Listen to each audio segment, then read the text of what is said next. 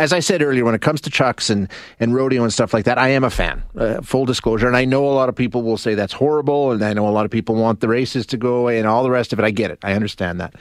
Um, I, I think we need to point out some of the work that goes into well, the races specifically this year. There's been some changes made down at um, at the Stampede to try and keep the animals primarily uh, as safe as possible when they're taking part in the chuck wagon races. So, to walk us through exactly what's happening, we are joined now by University of Calgary researcher in equine medicine, Dr. Renaud Léguillette, who is involved with the Stampede in some of the work that's being done there. Doctor, thanks so much for joining us. I appreciate your time. Thank you, Shay, for the invitation. Yeah, I, I, think it's really interesting. It's fascinating, actually, some of the work that's being done. I guess the biggest and the most obvious change that people will notice is there's three rigs out there instead of four, right? I mean, that's that's going to slap you right in the face. That's a huge change. Exactly. Yeah, I think uh, so. The, the the goal is really to uh, decrease the risk, right? And as you said, so uh, if you have less horses and more space around the wagons, um, that you know yeah. decreases the risk and gives them more margin of error, right? If something happens, to uh, clear up and, and get some space to to go around. So. Uh, so that's the number one thing. They uh, decrease the number of wagons to three per race. Um, and so, uh, so you have a little bit more space in the infield and in those curves uh, for the for the wagons and the horses. Yeah, just and just maybe it gives you an extra split section to, to, to make a maneuver. The other one that I find is kind of interesting is these foam bars. And if people see video or they see pictures uh, of the track, they'll see them. They're red and white bars extending off the inside rail. Tell us what those are and what they're meant to do. Yeah, so those are like uh, so like a little bit like you know the the pool noodles yep. that we have probably these days when it's hot, like today. For sure. Uh, so they're, they're, like foam uh, fingers or bars like that that uh, you know you can expand uh, towards the inside of the track. So it basically gives a safety lane. Uh, so the horses, you know, see those uh those noodles, basically those bars, and uh they uh the bar extends, so you have a free uh, extra lane basically, and it's really an emergency lane. So meaning, you know, if a horse or a, a wagon gets, you know, needs the extra space to, you know, avoid something or avoid a horse, or if there is any issue with some equipment, they have that emergency stop line basically, or they have a little bit more room uh, to, to to go on the side of the track versus you know before uh, they didn't have that space, so they were stuck you know next to the fence, and so uh, we the, the drivers didn't have really many options, so it gives yeah. them an extra option there like you know like us on the highway basically where you can have that safety or emergency line basically. So basically the the two changes we've talked about so far are essentially creating time and space for the drivers giving them an opportunity to have to have an out right? Exactly. Yeah. So it decreases you know in case there is um, equipment issue. You know, sometimes something can break in the middle of the race, and then you know the wagons are harder to control. Or if you know there is any need to avoid an obstacle or avoid a wagon or avoid a horse, or if there is you know, so you decrease the chances of contact between wagons and horses and uh, you increase, you know, the options for the drivers to basically uh, stay safe. Now, we always hear whenever we uh, do these stories, we hear from the, the drivers, we hear from the, the rodeo participants and all the rest how important these animals are to them. It's their livelihood. They care for them. They're their best friends. So when you're down there working with these kinds of changes and, and with the um, the people involved in the races, do you see that reflected? Are they interested in trying to make this as safe as possible?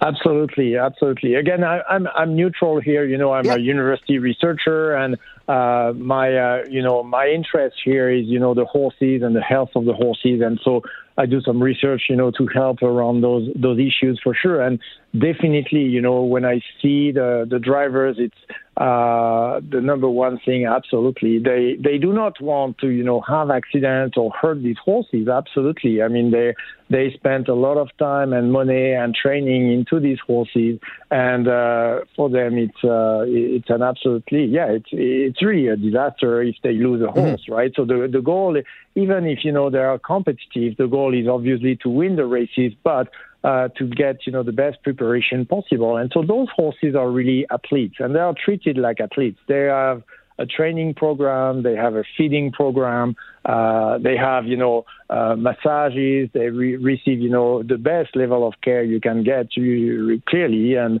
um, as an aside, you know, I was saying, well, those horses are better treated than, than many people, honestly. Yeah. The other thing I, I like some of the high tech approaches you take to making it um, as effective as possible. You're talking about pool noodles and taking a horse out. That I wouldn't say is high tech, but you actually do all kinds of testing on the animals when it comes down to the surfaces they run on. I mean, just talk about some of the other things that may not be so apparent to people who are just coming down to watch the races. Yeah, absolutely. So one of the so so basically at the Stampede they try to control you know different risks. So like you said, the, the noodles and the, the, those bars on the track and, and the, the number of wagon. That's the risk of you know driver or equipment issue. Yeah. Uh, now you know the other risk you can control or try to control is uh, uh, the risk of sudden fractures, for example. Um, so one risk, uh, and it happens in humans too. Like we have the same issue with runners or military in training, and, and people can have uh, their uh, tibial bone, for example, sure, yeah. bone like a fracture under the stress of the load and the runs and etc. So it's the same for those horses, uh, and obviously, you know, it's it's a it's a big, uh, you know, it's a, it's a cata- you know it's catastrophic failure we call them. So there are sudden fracture during racing. So how can we prevent that? Uh, well, we know based on other studies and the science that the track has an effect. Uh, basically, the track, the footing, uh, will affect uh, the uh, basically the, the impact and the vibrations, if you want, along the the leg.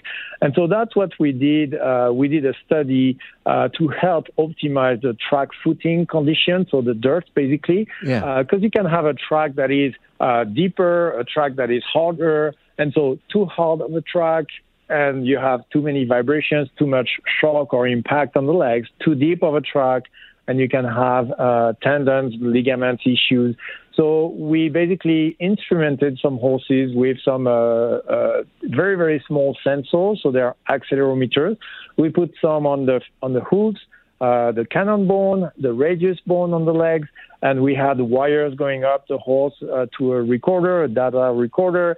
Uh, we had also a GPS. We had also um, uh, motion sensors on the back of the horse.